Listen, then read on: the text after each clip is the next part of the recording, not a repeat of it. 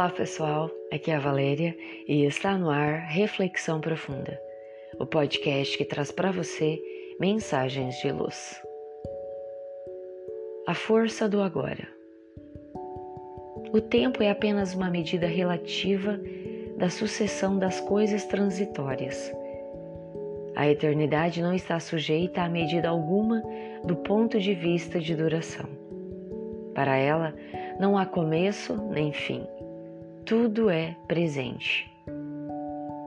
Esta é uma das contribuições do espírito Galileu Galilei, que se encontra no livro A Gênese, de Allan Kardec, publicado no ano de 1868.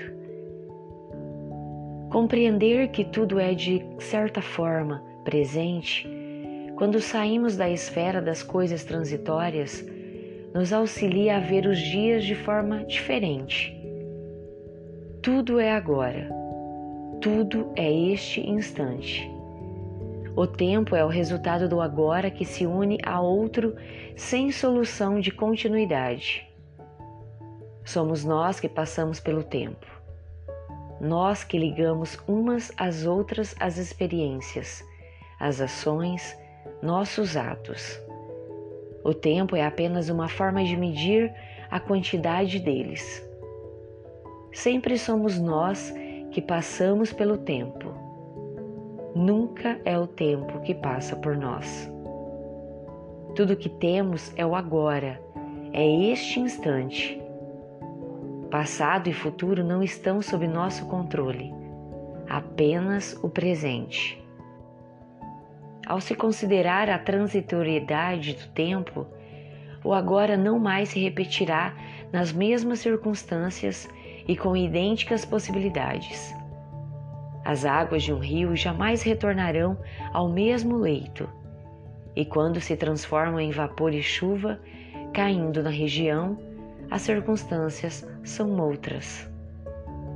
Por isso, vivamos o agora com intensidade e com maturidade. Viver intensamente o agora é uma atitude de sabedoria que não pode ser adiada isso equivale a experimentar as lições da vida sobre o ponto de vista da ética e da moral, mediante projetos e compromissos de autoiluminação, conquistando aos poucos as áreas sombrias da personalidade. Cada agora é dádiva da vida para corrigir, reestruturar, construir. O indivíduo lúcido está desperto para todas as oportunidades que enfrenta. A sua consciência está vigilante para retirar sempre os melhores resultados.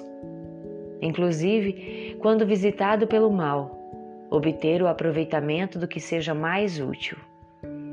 Mesmo que permaneça indiferente, o agora sinaliza momento de ação. Por isso, vivamos o agora estejamos completamente presentes em tudo o que fazemos, extraindo o aprendizado, a iluminação, a maturidade. Uma mente que não para no agora, que está sempre no passado no futuro, em verdade não está em lugar algum. É quase uma sombra de si mesma. No momento de vacilação, Pedro negou Jesus por três vezes. No outro momento, Judas teve a dimensão exata do seu crime hediondo e, arrependendo-se, tentou impedir-lhe a execução. No entanto, era tarde, porque já havia passado o significativo agora.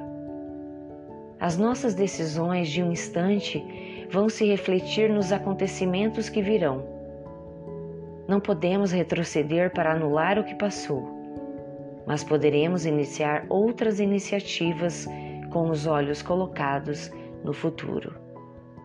Habituemo-nos dessa forma a agir com serenidade em cada momento, de modo que possamos percorrer o curso de nossa reencarnação com sabedoria e retidão.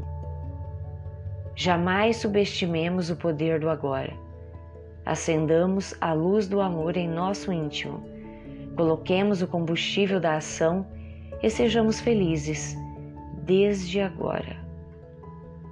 Pensemos nisso. Fonte: Redação do Momento Espírita com base no capítulo 6, item 2 do livro A Gênese, Os Milagres e as Predições segundo o Espiritismo, de Allan Kardec. E no capítulo 5 do livro Seja Feliz Hoje, pelo Espírito Joana de Ângeles, psicografia de Divaldo Pereira Franco. Chegamos ao final de mais uma reflexão profunda. Gratidão pela sua companhia e até o nosso próximo episódio. Sempre nos dias ímpares eu conto com vocês. Grande abraço, fiquem com Deus e muita luz no caminho de vocês.